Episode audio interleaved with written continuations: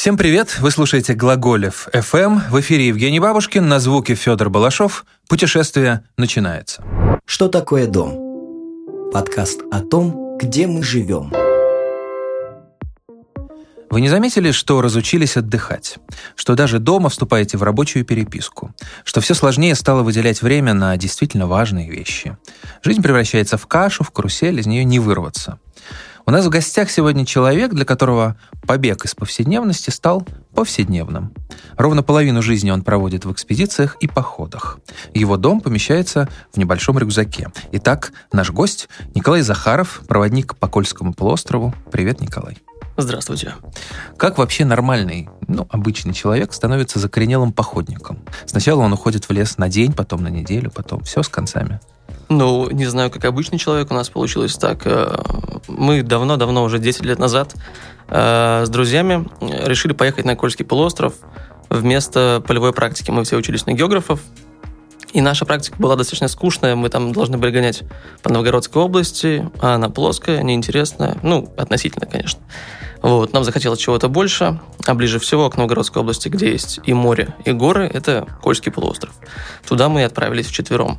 Ну, съездили в один год, нам понравилось, хотя было очень тяжело, сыро и в общем, местами противно. Вот, но мы приехали на следующий год, и потом как-то вот понеслось. И с тех пор вот уже 10 лет каждый год я на Кольском. И э, осваиваю себя уже в других как бы стезях путешествий, каких-то экспедиций, например, археологических. Тоже в 2011 году, по-моему, мой товарищ осенью говорит, поехали там под Анапу покопаем греков. Я говорю, ну, поехали. И мне понравилось. Прям так, что я потом ездил, ездил э, во всевозможные экспедиции, познакомился там с потрясающими, невероятными людьми, и этому очень рад. Итак, если вот подсчитывать, то вы проводите за пределами э, своего дома, городского, я имею в виду дома, примерно полгода в год. Да, бывает даже больше. Вот в прошедшем году где-то полгода, наверное. В позапрошлом там, может быть, 9-10 месяцев. На Кольском полуострове, да, мы организуем походы э, пешие и водим по самым там красивым, как нам кажется, местам, но они действительно э, прекрасные. Вот, собираем людей в интернете, они все скидываются, мы берем рюкзаки, проводим с ними инструктаж и идем. А, Причем люди приезжают со всей России. Вот. И в итоге все счастливы, довольны, приезжают к нам на следующий год. Вот, всем рассказывают, показывают фоточки и счастливы. Примерно так. Ну, я, поскольку вырос в Архангельской области, я примерно представляю, что такое северная природа, но большинство наших радиослушателей нет. Попробуйте вот описать. Вот июнь, Кольский полуостров. Июнь, Кольский полуостров. Помню, два года назад 26 июня э, мы приехали на Кольский с ребятами, с друзьями. Вот. И пошли в горы, хотя это было 26 июня, и попали просто в такую пургу невероятную снежную, что мы через 4 часа были просто все мокрые насквозь. Мокрые, усталые, все матерились, ругались, э, все проклинали меня, моего товарища, напарника, проводника тоже. Вот. Но в итоге э, идти было уже некуда, мы преодолели перевал на пути к Сейдозеру. Э, решили остаться, и в итоге э, сейчас мы вспоминаем это просто вот с восторгом. И мы провели там оставшиеся 3-4 дня, просто очень весело, здорово, среди гор, на берегу потрясающего озера, это было классно. Ну, снегопад э, не звучит как хорошая реклама Кольского полуострова, но там же красиво. Конечно, конечно. А главное, что э, там еще не так сильно, как это сказать, не стало нафталиново, как э, в каких-то э, более туристических местах. Есть такой э, на Кольском хибины, горный массив. Хибины все, наверное, начинающие туристы начинают вот с этого. Но мы в хибины не ходим. Мы ходим в Лавозерские тундры, мы ходим пресловутую теперь уже Териберку, вот, и по берегу Белого моря э, к каменным лабиринтам, которые непонятно кто, непонятно когда, непонятно зачем построил. Э, вот. И все это, помимо каких-то конкретных достопримечательностей, целей, к которым мы идем повсюду, всегда открываются пейзажи, будь то морские, там, беломорские, либо это Баренцево море, скалы, горы, тундра. Вот, это великолепно. А также напоминаю, что в июне на Кольском полуострове не садится солнце. Это полярный день. А, итак, ну вот, эм, что вы берете с собой? То есть э, из чего состоит ваш дом на эту неделю, две недели, три недели? Но вообще хочу даже сказать, что раньше, допустим, когда опыта у меня было немного, я брал очень много вещей. Ну, там несколько сменных штанов, там свитера какие-то, ботинки. Сейчас э, как-то мы стали более прагматичнее, и э, в рюкзаке обычно две-три фут... ну, две даже футболки, потому что если одна промокла, просто другую сменить, а в это время первую высушить. Палатка, спальник, рюкзак. Ничего сверхъестественного. Ты можешь купить простую палатку в каком-нибудь супермаркете там за 500 рублей, взять, купить пленку за 120 рублей, кусок пленки, натянуть на эту палатку, и вот у тебя будет непромокаемая палатка, еще как бы она будет утепляться за счет парникового эффекта внутри. А, ну, в общем, неправильно это, когда люди говорят, что если у тебя нет там трекинговых ботинок или каких-то непромокаемых курток там за 100 тысяч миллионов, то все, тебе в горах делать нечего. Я считаю наоборот. Было бы желание, а там уже что, что будет, то и клади в рюкзак. Ну, надеюсь, этот подкаст слушает моя жена, и это возвращение к нашей старой дискуссии как раз про трекинговую обувь. Мы любим ходить в горы, mm-hmm. ну так, не профессионально, но да, она всегда э, стремится, чтобы все было по высшему разряду, а мне кажется, что может просто, ну, надел что-нибудь, накинул и пошел. Но, не знаю, тут, наверное, все-таки компромисс нужно искать. Возможно. Хорошо. Э, столкновение с вот такой условно дикой природой, скажем так. Ну, по крайней мере, комаров-то там прилично. Что она делает с людьми, с туристами? Если у вас совсем новички, которые вот, а, ух ты, ой, я тут мокро, ой, я тут грязно. Есть такие? Но вот таких людей вроде как не попадалось, не могу припомнить. Э, наверное, все, кто все-таки ходит в лес, ходят в горы, более-менее отдают себе отчет в том, куда они идут и понимают, с чем столкнуться, потому что, ну, я не могу припомнить, чтобы человек прям что-то э, выпал в осадок от того, что происходит вокруг. Понятно, что какие-то сложности есть, и, наверное, кстати, за этим люди идут, потому что это не просто там э, прогулка в парк на шашлыки или в какой-то ближайший ближайший лес. Это прям нужно немножко... Ну, ты идешь для того, чтобы немножко пропотеть, немножко испытать себя, вот, э, чтобы какие-то сложности на себя набросились. Как-то так. Ну, просто без этого никакого смысла нет. Чем больше сложностей сейчас, вот в походе, э, тем больше потом ярких воспоминаний у тебя после, уже дома в теплой постели. Хорошо. А вот э, вы дома в теплой постели, вы вообще в городе, да, в большом городе, в Москве, вы чувствуете, что походные привычки, они ну, с вами здесь же остались? Ну, там, две футболки, например, грубо говоря. Ну, я нет, но моя девушка говорит, что да.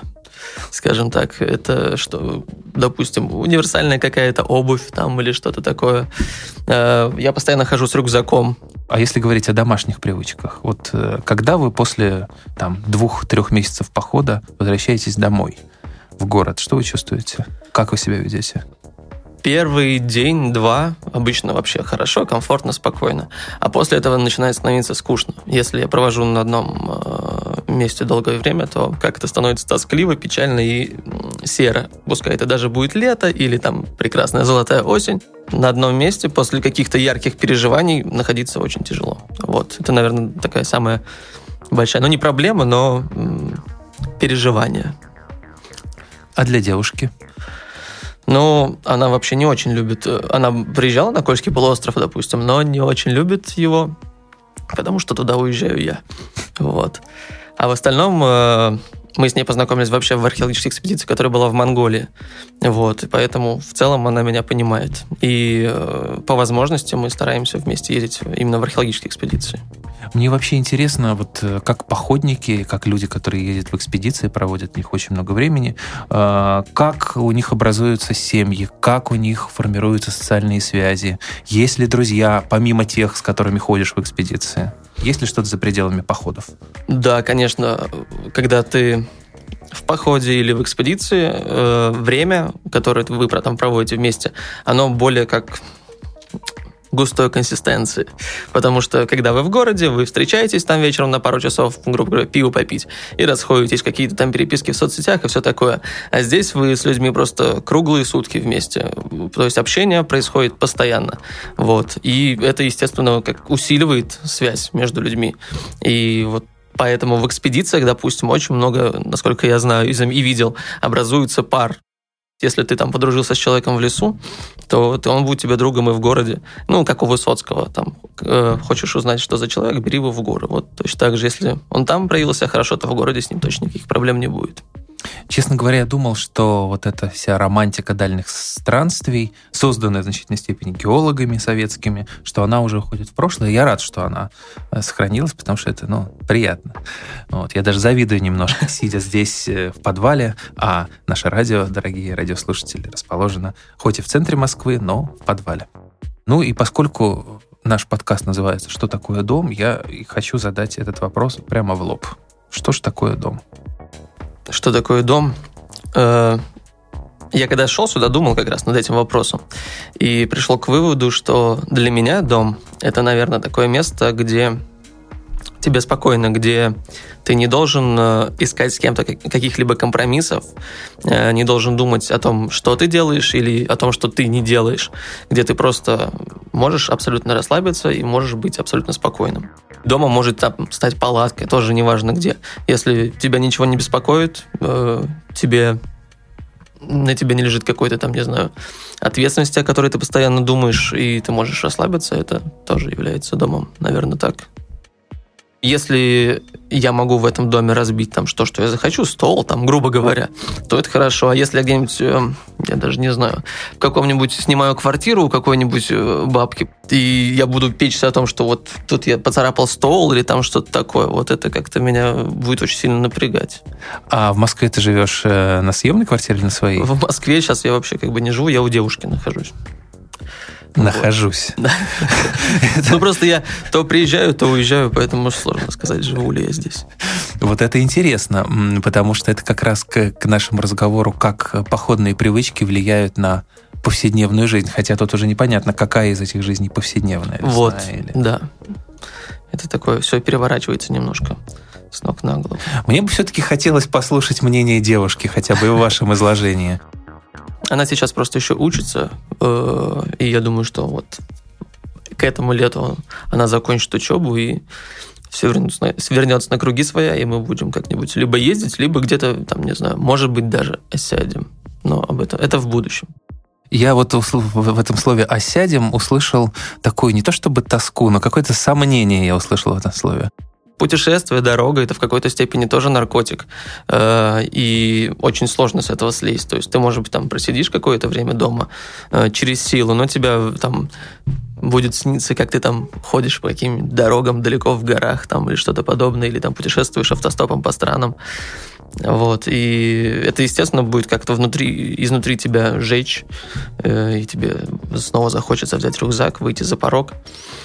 Ну, не знаю, я думаю, что если где-то останавливаться и оседать, то нужна какая-то замена. Э, то есть э, с одного на другое. Это как там, с вина на пиво пересесть, грубо говоря. Но в любом случае какая-то замена ну, нужна. То есть увлечение. Без увлечения вообще никуда. Если ты ничем не увлекаешься и не радуешься тому, что ты делаешь, зачем вообще жить? Справедливо.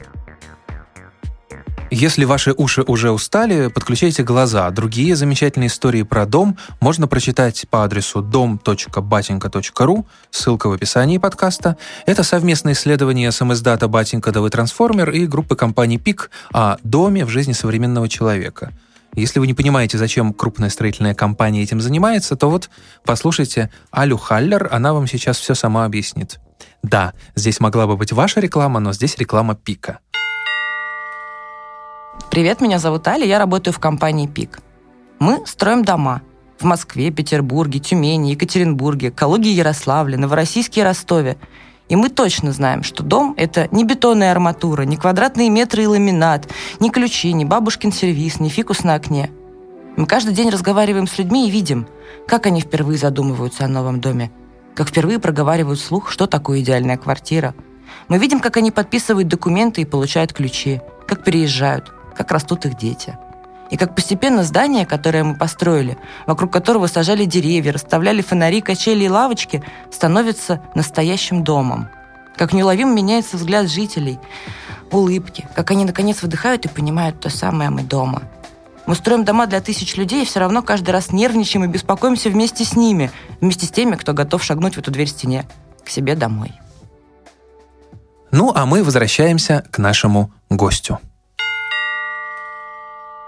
Люди, которые э, ходили в горы сильно высоко и далеко, рассказывали про горную болезнь, да, что вот ты просто становишься не собой в какой-то момент, в зависимости от того, какой ты. Либо очень капризным, либо очень агрессивным. Если походная болезнь, какие вообще проблемы возникают вот в этом микросоциуме, который идет куда-нибудь в лес? Когда мы первый год приехали на Кольский полуостров, нас было четверо, мы все были студентами, и мы шли к Кумскому лабиринту, который находится на берегу Белого моря. Э, мы решили пойти какими-то невероятными трущобами. Ну, то есть вообще непонятно было, как туда идти, поэтому надо было идти через лес, через чащу, через болото. Мы шли, шли, шли очень долго, как-то очень запутанно, очень устали. В конце концов, э, прям нервы начали сдавать у всех. Мы решили, надо останавливаться, ставить палатки. Но в том месте, где на нас напала эта депрессия, э, место ставить палатки – негде было, потому что было сыро, было, то есть вокруг было болото и еще медвежьи следы и фекалии повсюду были. Мы решили, ну что такое, надо двигаться дальше. И вдруг на берегу Белого моря мы видим стоит дом, ну, избушка. Вот, и подходим к ней, она оказалась пустая, и мы такие, блин, офигеть, после всех наших вот этих вот злоключений э, мы подошли туда, и изба, это прям какое-то, э, не знаю, мана небесная. Э, мы оставили одного из наших там э, в этой избе, а сами пошли дойти все-таки до Омского лабиринта. А пока мы к нему шли, мы наткнулись на какое-то как база, что ли, там какие-то ряд изб, таких тоже на берегу моря, какие-то там с антеннами, и повсюду надписи, так подход запрещен, запретная зона. Мы такие, что такое, что такое? Стало стрёмно, мы уже там 12 часов в пути, такая какая-то атмосфера тревожная, как в каком-нибудь фильме, там, Lost или что-то подобное. Вернулись в избу, начали ее обследовать и увидели, что над э, дверным проемом надпись «Не ночуйте в доме и спасетесь». И это было просто вот последняя капля. Мы такие, блин, что за дерьмо. Э, перепугались, но в итоге решили эту надпись как-то мы там убрали остались ночевать в этом доме в 7 утра на зло. И в итоге вот уже там сколько, 9 или 10 лет мы приходим в этот дом, тусуемся там и радуемся тому, что он есть. Несмотря на, на то, что вот как мы с ним познакомились походники же суеверные люди, насколько я слышал. Вот есть у вас какие-то мистические э, мистический опыт, да, случившийся в лесу, помимо этой избушки, конечно. Ну, я стараюсь быть скептиком, но вообще пару раз э, что-то было. В Лавозерских тундрах, э, ну, там, где находится Сидозеро, куда мы регулярно ходим, есть такое явление, как Э, его еще там в 30-е, по-моему, или в 40-е годы 20 века изучал э, некий НКВДшник э, Барченко. Вот. Он считал, что мирячение – это эффект, который происходит с людьми из-за воздействия малых доз радиации на мозг человека, потому как э, в лавазерских тундрах находятся урановые рудники, и все это как-то влияет. А проявляется это мерячнее так, что люди могут там бродить, э, как ну то есть они идут идут по горам и в итоге там как-то мозг выключается или что, и они просто куда-то уходят то ли в себя, то ли в какие-то там потусторонние миры разумом, а там тело просто шляется и в итоге, когда человек э, приходит в себя, он понял, что заблудился, потому что город достаточно плоский, и в какую сторону идти непонятно. Первый раз, когда мы шли в Лавозерские тундры к Сидозеру, с нами был товарищ Вадик, который тогда остался в избушке, кстати, тот же самый. Э, и в какой-то момент он что-то подотстал. Мы стали там перекурить, э, и подходит Вадик, мы говорим, Вадик, сядь, перекури тоже. Вот. Вадик на нас никакой реакции совершенно э, не обращает внимания и куда-то идет дальше. В итоге мы Вадик кричим, Вадик. Он вообще никак не отзывается. Проходит еще метров 150 садится на камень, причем на очень неудобный камень, и тут же засыпает. Мы его в итоге разбудили, а он ничего не помнит, как мимо нас проходил. Вот такая вот штука. Так то есть мирячи не существует все-таки? Не знаю, может быть, Вадик просто не в своем уме. Хорошо, ну а другие истории, снежные люди, вся вот эта фигня? Снежные люди нет, э, но у всех северных народов э, есть какие-то мифы про маленьких людей, которые ушли там под землю, ну, гномов, грубо говоря. Э, у саамов, который коренной народ Кольского полуострова, тоже так, такие истории есть. Якобы в Лавозерских тундрах есть какой-то ход, лаз э, в подземный мир. Некоторые даже говорят, что гиперборейцы ушли туда э, впоследствии. И вот тоже тот же самый Барченко пытался найти эту щель. Вроде как даже дошел. Они туда организовали три экспедиции, но, как ходят слухи, толком ее исследовать не получалось, потому что каждый раз, когда там экспедиция приходила к этой расщелине в скале, э, у людей начиналось просто страх, истерика, люди бежали оттуда.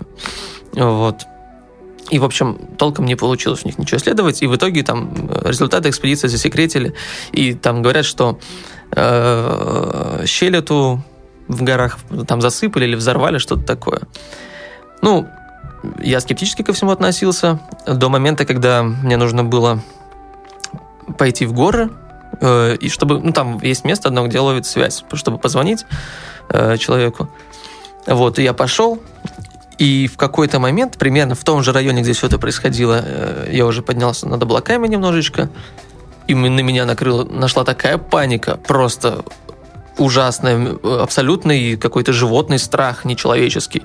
Вот, мне стало жутко, я такой поискал связь, связи не нашел, и в итоге э, убежал оттуда с мыслями, что я сейчас э, возвращаюсь в лагерь, забираю всех людей, уезжаю с Кольского полуострова и больше никогда сюда не возвращаюсь.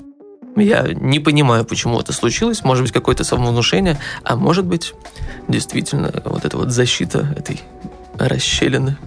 Ну, я примерно представляю, какие вы истории рассказываете людям, которые с вами ходят в походы. Ну что ж, отличная байка, и у меня есть на нее ответочка. В этот раз мы не будем вставлять в подкаст простую человеческую историю, а расскажем сказку. Сочинили ее, правда, не Саамы, а их близкие родственники по финно-угорской семье Манси. Сказка довольно убойная, так что если вы, послушав ее, решите больше никогда не ходить ни в лес, ни в горы, я не удивлюсь. А прочитал ее нам Евгений Нагиев.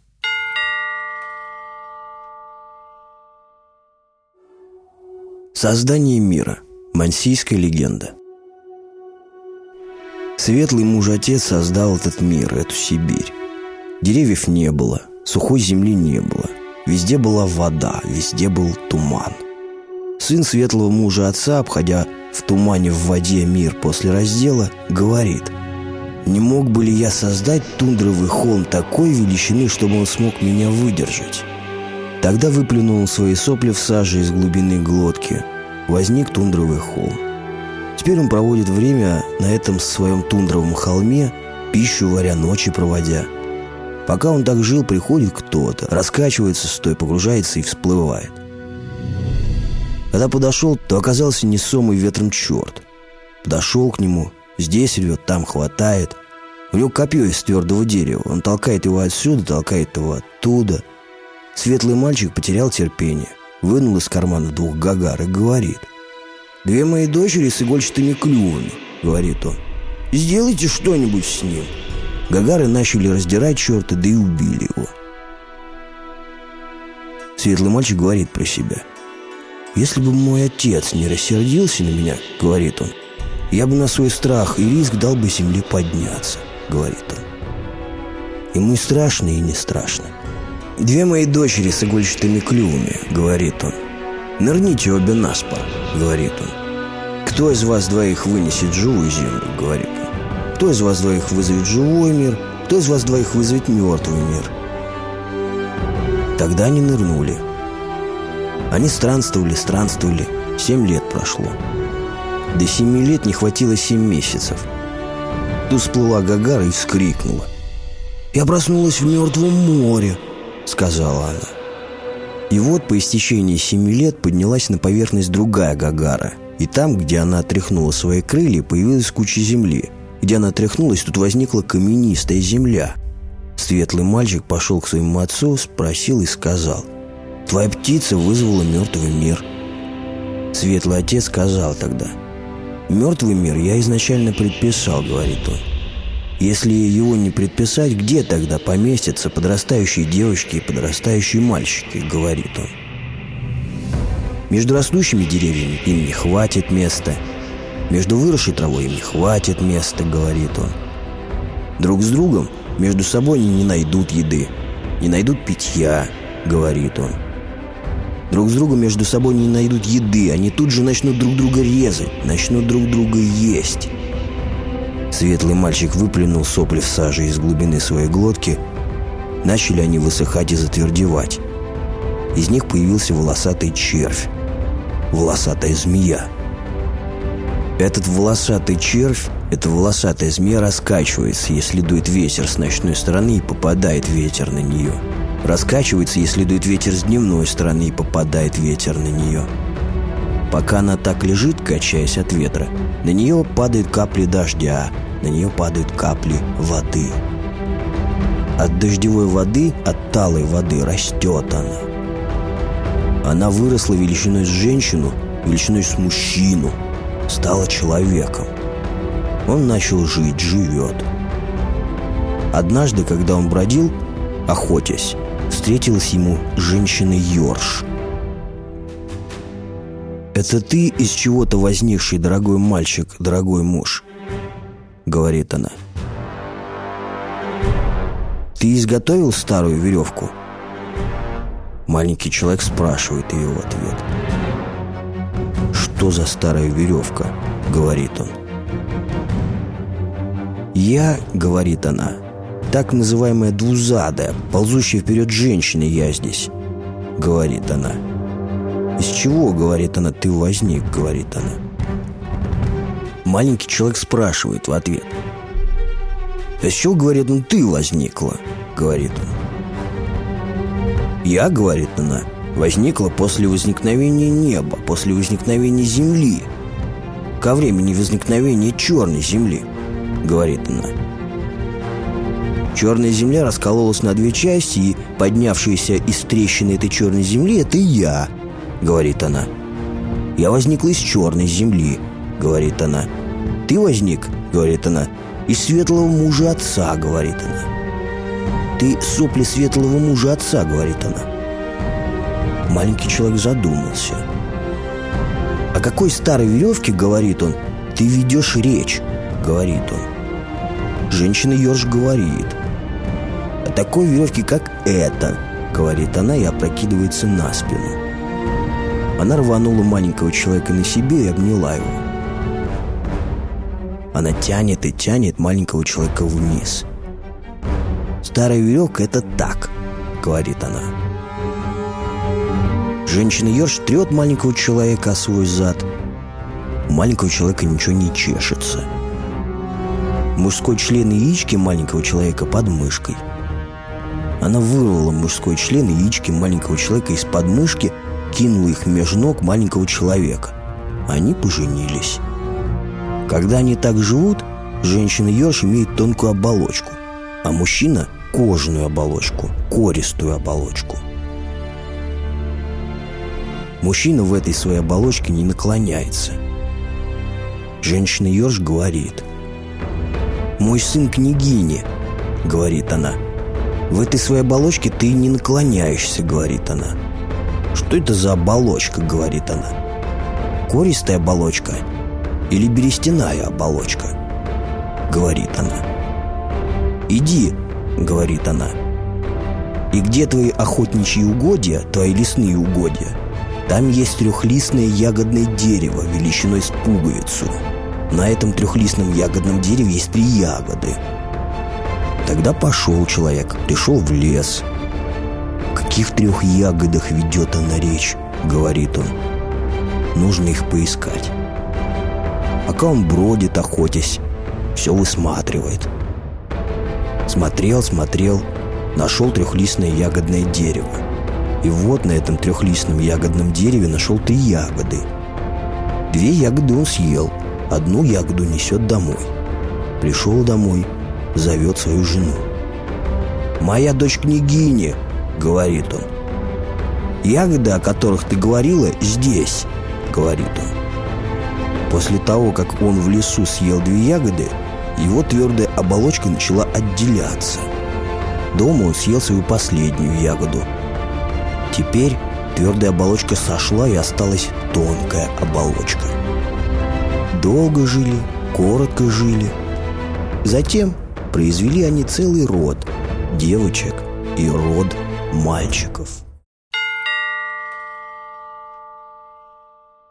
Когда вы идете по большому городу, да, вот, например, спускаетесь в метро, да, или просто идете по улице, а, не чувствуете ли вы в какой-то момент, что вы в лесу, не знаю, в тундре, да? Ощущаете ли вы, что вы в путешествии? Ну, в лесу или в тундре, наверное, нет, но э, у меня есть такая как бы игра в голове, странно звучит, наверное, но когда я прохожу по знакомым местам, по очень хорошо знакомым местам, даже не в большом городе или там у себя в маленьком, э, я пытаюсь смотреть на эти места так, как, как бы посмотрел на них в первый раз. То есть мне, мне же они кажутся привычными совершенно. Э, а я смотрю там на какой-нибудь мост или там дорогу и такой думаю, как бы я это видел, если бы вот э, только что сюда приехал. И я замечаю, что то есть ты действительно начинаешь смотреть по-другому на вещи, если ты представляешь, что это вот только-только сейчас тобой впервые увидено. И это очень здорово интересно. То есть это получается некий новый ракурс э, на обыденные, казалось бы, э, улицы. Это заставляет э, пробудиться некие эмоции в неожиданных э, местах. Вот это прикольно. Дорогие друзья, я могу вам только пожелать смотреть на вещи так же или примерно так же. У нас в гостях был Николай Захаров, который водит походы на Кольский полуостров. Присоединяйтесь, кстати, к ним. И спасибо, Николай. Спасибо вам. И мир вашему дому, где бы он ни был и чем бы он ни был. Пока-пока.